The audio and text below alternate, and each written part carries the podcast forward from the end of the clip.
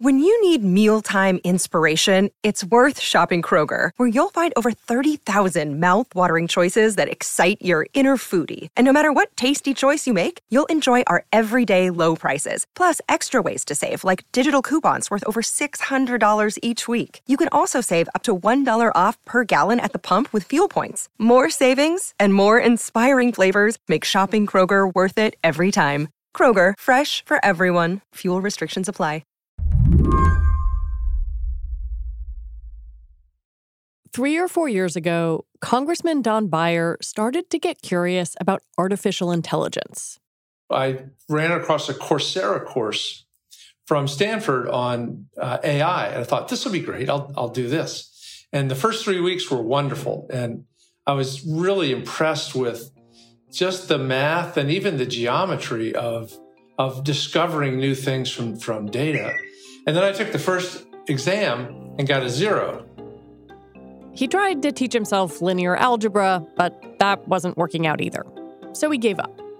Beyer is a Democrat who represents Virginia's 8th district. That's Arlington, Alexandria, a lot of the DC burbs. Then, about a year and a half ago, he went to visit George Mason University. It's in his district to see its new innovation lab. And I said, This is cool. Can I take a course here? And they looked at me funny and said, Well, we'll, we'll check. Um, anyway, they let me in at that point as a 71 year old. So now I'm in my fifth course with another probably 11 courses before my uh, artificial intelligence master's degree.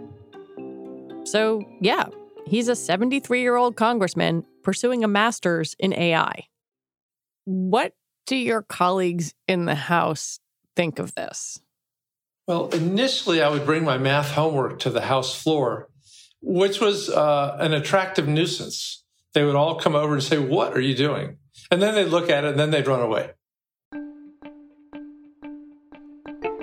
But the fun part is when I started this a little more than a year and a half ago, most of us had not heard of Chat GPT, GPT 4, um, large language models.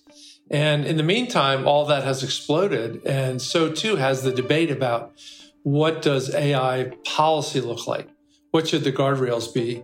And by virtue of my undergraduate courses, I get to be in the middle of the debate. Right now, that debate is exploding in Washington. Beyer says he's talked to members of Congress from both parties about legislation that focuses on privacy and on fighting bias in AI. You know, it's always a little humbling because uh, I'm not in a laboratory doing AI. I, have, I haven't invented or created anything. But on the other hand, uh, you know, we look back at what a lousy job Congress, myself included, um, did creating guardrails for social media and think, you know, we, we have to take this responsibility seriously, no matter how naive we are. Whether Washington can keep up with Silicon Valley is a different question technology moves really fast.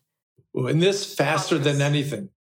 Congress, respectfully, does not. Oh, come on. I can't believe you said that.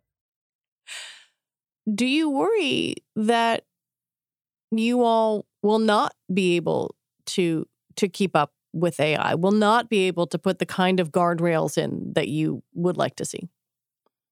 In the short run, I absolutely worry that we can't keep up. And that I think is probably why President Biden pulled together those the heads of those seven tech firms last week and essentially said, you are at the center of the maelstrom. In the short run, you're responsible for developing guardrails and guidelines and, and ethical uh, walls and, and let us know what you've decided. Almost a self-regulatory regime. You know, self-regulatory in the long run probably is way too dangerous. You just need one egomaniac or somebody that's too selfish. What the future looks like is still unclear. It might mean an independent agency to regulate AI. It might mean new laws from Congress. But at least for now, the momentum feels real. Today on the show, can Washington keep up with AI? I'm Lizzie O'Leary, and you're listening to What Next TBD, a show about technology, power, and how the future will be determined. Stick around.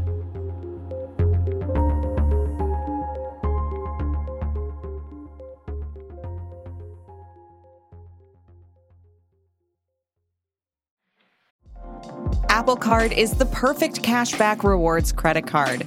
You earn up to 3% daily cash on every purchase every day. That's 3% on your favorite products at Apple, 2% on all other Apple Card with Apple Pay purchases, and 1% on anything you buy with your titanium Apple Card or virtual card number. Visit apple.co slash card calculator to see how much you can earn. Apple Card issued by Goldman Sachs Bank, USA, Salt Lake City branch. Subject to credit approval. Terms apply. Another day is here, and you're ready for it. What to wear? Check. Breakfast, lunch, and dinner? Check. Planning for what's next and how to save for it? That's where Bank of America can help. For your financial to-dos, Bank of America has experts ready to help get you closer to your goals. Get started at one of our local financial centers or 24-7 in our mobile banking app. Find a location near you at bankofamerica.com slash talk to us. What would you like the power to do? Mobile banking requires downloading the app and is only available for select devices. Message and data rates may apply. Bank of America and a member FDIC. First of all, thanks. Thanks for coming. Uh, and I want to thank my colleagues here for taking the time to come back again and again. You heard Don Beyer mention a White House meeting last week.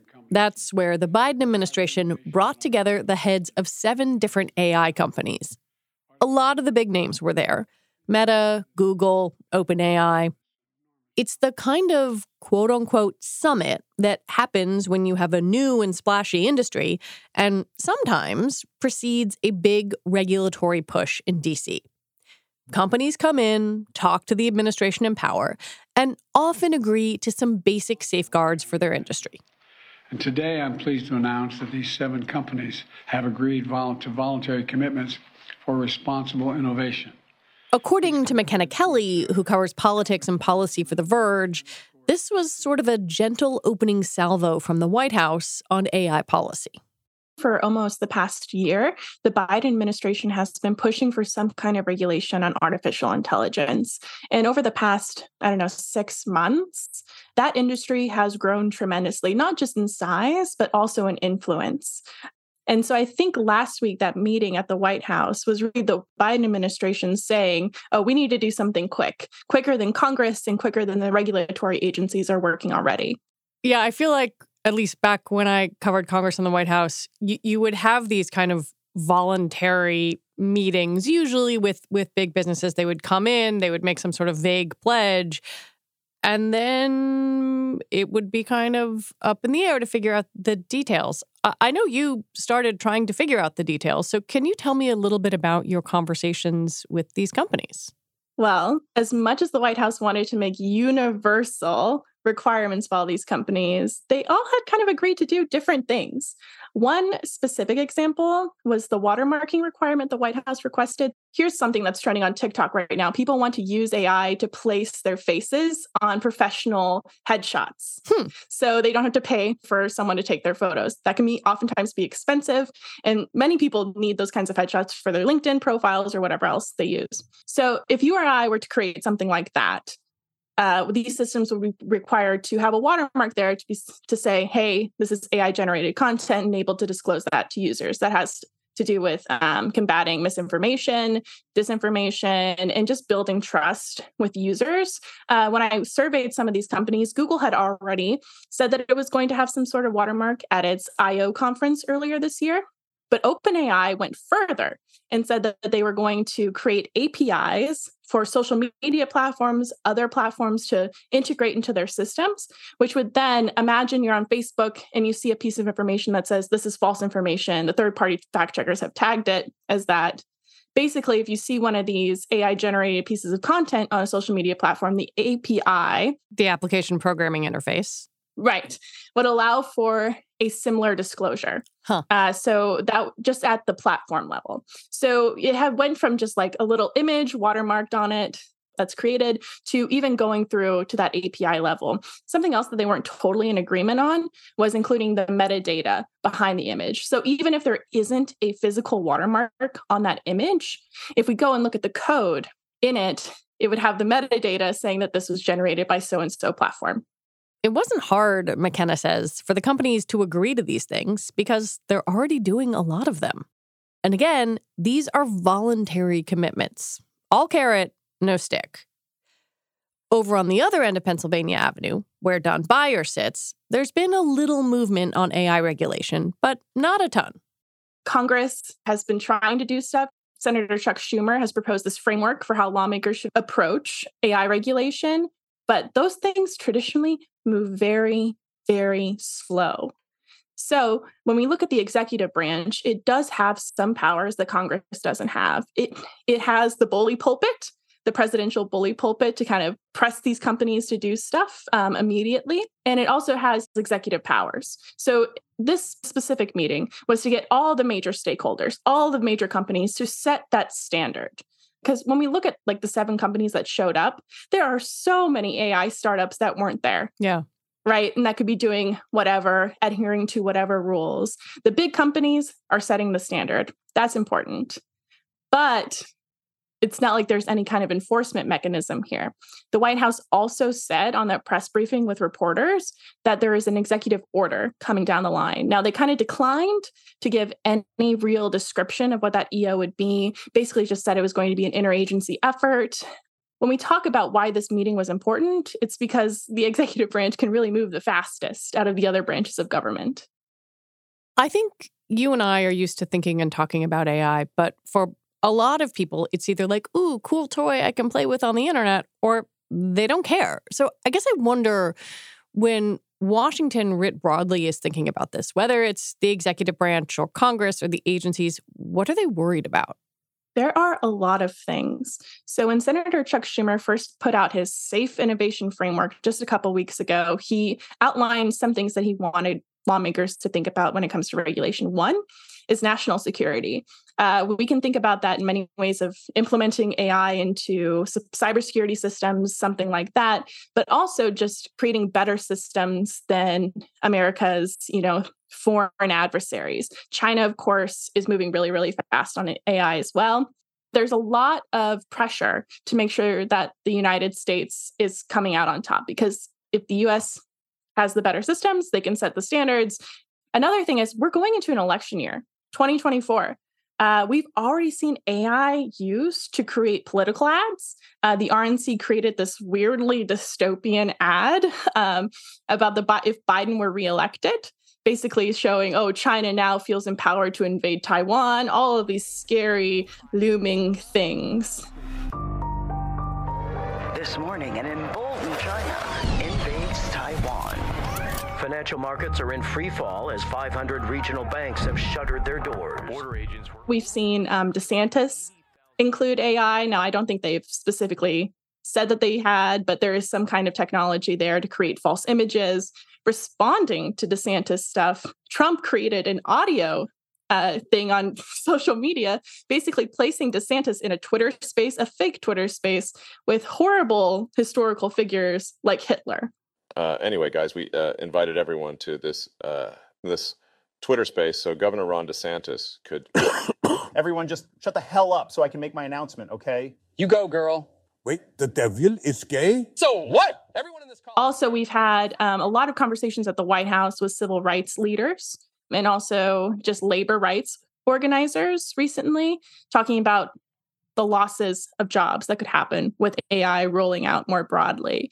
We've already had people sounding the alarm about getting rid of truck drivers with AVs. We've already had journalists like myself who get a little spooked about, well, what if AI just starts generating all of these articles? CNET has done that. Gizmodo has already started doing that. So there's a lot of threats there to job loss as well. When we come back, the AI industry says, please regulate us, please. Should we believe them?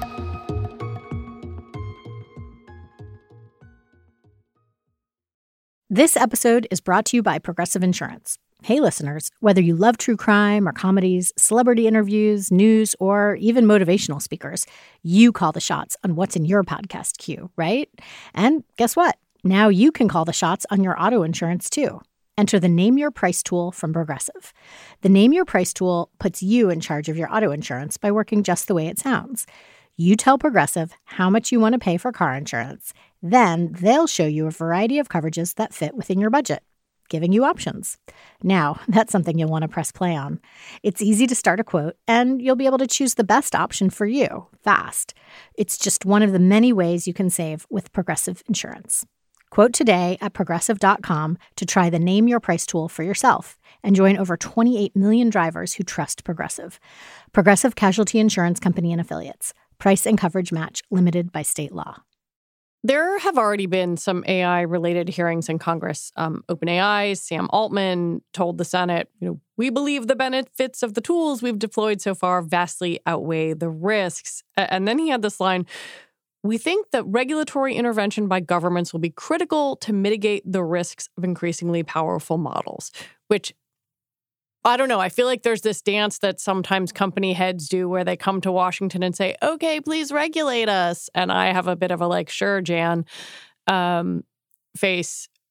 And yet I, I wonder how that goes over. Like when members of Congress are hearing that, do they take those pleas into account and and craft their regulations accordingly? Like what's what's happening behind the scenes?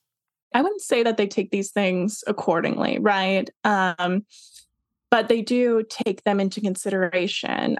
Altman and all the other AI companies have seen what has happened with tech, uh, the anger that is there, the aggressiveness that is there, the pervasiveness of trying to regulate the industry and the hostility, right, yeah. between the tech companies and lawmakers, that they're trying to put a shiny, happy face on AI and say, we want to get this right.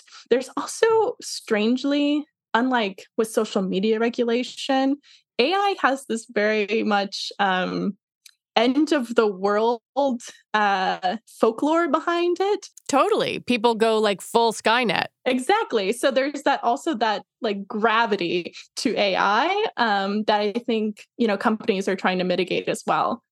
You've talked to some lawmakers who are, are working on some of these proposals. Can you tell me a little bit about those conversations? just earlier this year, I was meeting with Senator Mark Warner from Virginia for something totally different, talking about uh, TikTok uh, which is another thing that uh, Congress is saying is a national security threat.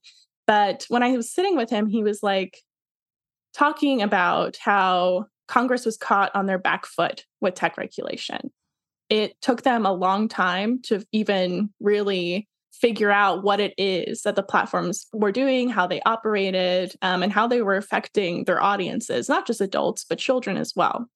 But he said when it comes to AI, like they need to get moving and they need to get moving fast. Uh, and I think that also has to do with a lot of that folklore uh, about it being such a powerful weapon, but also just realizing that over the past how many years, Cambridge Analytica in 2018 with Facebook, uh, where it was found out that all of these users had the access to their data granted by folks who really didn't have the best intentions. And so, before things like that can get out of hand, I think Congress has, in some ways, learned from their mistakes. And learning a lesson is one thing, right? But acting on that is totally different. And I don't know if we'll be able to figure out whether or not they have fig- figured this out, learned this lesson, and are acting on it until we see actual viable legislation that moves fast. And I guess even under the current Congress that we have now, it has to be bipartisan in nature. I was wondering about the party splits here. Like, are there, you know, distinct policy positions on the Democratic side, on the Republican side? For however long I've been covering Congress when it comes to like tech regulation, when something bad happens, like Cambridge or whatever, every lawmaker, regardless of party, is like, oh my gosh, we have to do something about it. And I think we're still kind of in that stage where most lawmakers are like, look at this bad thing, we have to do something. I don't really think it's necessarily a party line division as much as it is a division between lawmakers on both parties that are a bit more business friendly and lawmakers that have more of a consumer advocacy focus. Hmm. So when I think of business friendly lawmakers who want to regulate AI, Mark Warner is one. Uh, and then Representative Ro Khanna, uh, who represents Silicon Valley, is another. But they're not really calling for anything too strict. And like uh, they've always been a bit hesitant to do anything too prescriptive and, you know, heavy handed. And then again, in that same bucket, I would say something like the Republican whip in the Senate, John Thune, he himself has also been wanting to work on tech issues, but also, of course, from a more business friendly perspective. Whereas I can see more progressive leaning folks, Bernie Sanders, Elizabeth Warren in the House, AOC, those folks taking a more consumer advocate lens and wanting to be a bit more heavy handed and have the government playing more of a role instead of allowing these AI companies to really take charge and self regulate and set these standards and keep moving on these products, right? Setting the standard right before Congress acts.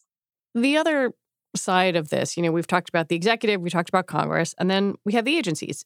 At the FTC, Lina Khan has been very muscular in terms of going after various companies with a mixed record. Um, but she has not been shy, and tech certainly knows that. Um, how does the FTC regard AI? I'm so glad you're bringing this up because I do think oftentimes agencies and the power that they have uh, to set limits and restrictions on tech gets lost in the conversation very often.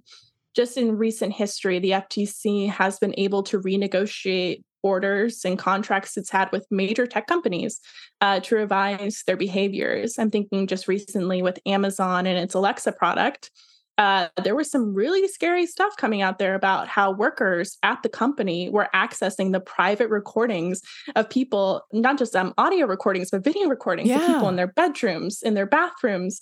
And the FTC was able to use these accusations to reach a settlement saying that they can't give access, this kind of access to workers and contractors ever again.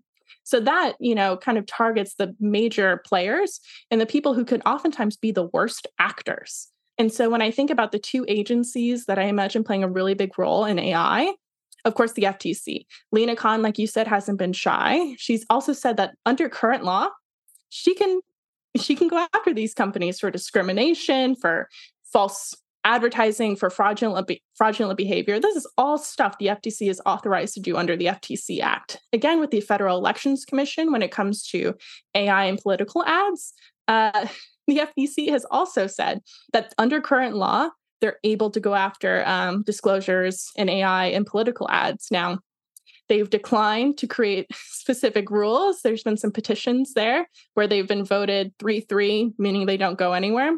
Um, now, a lot of those petitions have been revised, and I think they're mulling over specific rules again. But when it comes to the regulatory agencies and enforcing laws that are on the books, I think there is some momentum there, if not just to investigate, but to, again, set standards at that le- level as well. And while the White House may issue an executive order around AI, it would likely only apply to the government's use of it. So, how much power does an EO actually have? it's really hard to do stuff with private companies. Um, we've seen that with private lenders and student loans. We've seen that go up against the courts and fail. So when it comes to regulating private industry, I don't really know. Yeah. The executive branch has far more power in order to regulate how federal agencies and government workers use AI. So I imagine they might be going to the Pentagon, talking to Pentagon officials, talking to officials at maybe the DOE, the Department of Education, and being like, craft some rules around how the government can use AI. And I imagine that's probably where we're going to end up with that. You've mentioned this a couple of times, but it's a thread that I think is really interesting and worth pulling on. The fact that Washington pretty broadly was caught flat footed by social media and all the different ways in which it can change our society and affect businesses and education and, and you know, really everything we do. I, I wonder how much the ghost of that failure hangs over this conversation about AI talk about it hanging over. I think another problem is that they still have to work on that stuff too. uh, there are still rules that they're trying to get passed this year. Um, Biden has made it a priority to have some kind of child privacy and online protection rules put in place before the election. Congress has to do that. they also have so much other stuff that they have to do when it came to the child privacy stuff earlier this year, that coincided with the debt ceiling. That was really important and they needed to get that done. And the child privacy got tossed to the side because of other priorities, right? And so we talk about, you know, how these past failures have loomed over. Well, now just getting a really big bucket of stuff they have to do, and then they have to reprioritize. So, are they going to go ahead and do child privacy on the tech front, or will they prioritize AI? Now, Congress, I don't want to say that they are, it's impossible for them to, you know, oh my gosh, like the phrase, uh, walk and chew gum at the same time. Uh, you go to DC, you'll hear that a 100 times a day. But I do think that Congress and their staffs are limited and they have to make choices.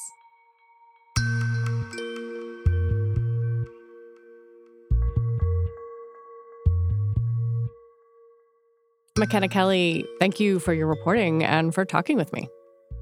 Of course. Happy to be here.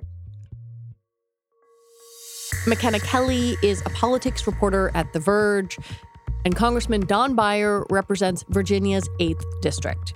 All right, that is it for our show today. What Next TBD is produced by Evan Campbell. Our show is edited by Jonathan Fisher. Alicia Montgomery is vice president of audio for Slate. TBD is part of the larger What Next family. And we're also part of Future Tense, a partnership of Slate, Arizona State University, and New America. And if you're a fan of what we're doing here, I have a request for you. Join Slate Plus. You get all your Slate podcasts with no ads. Just head on over to slate.com slash whatnextplus to sign up. We will be very thankful. We'll be back on Sunday with another episode. I'm Lizzie O'Leary. Thanks for listening.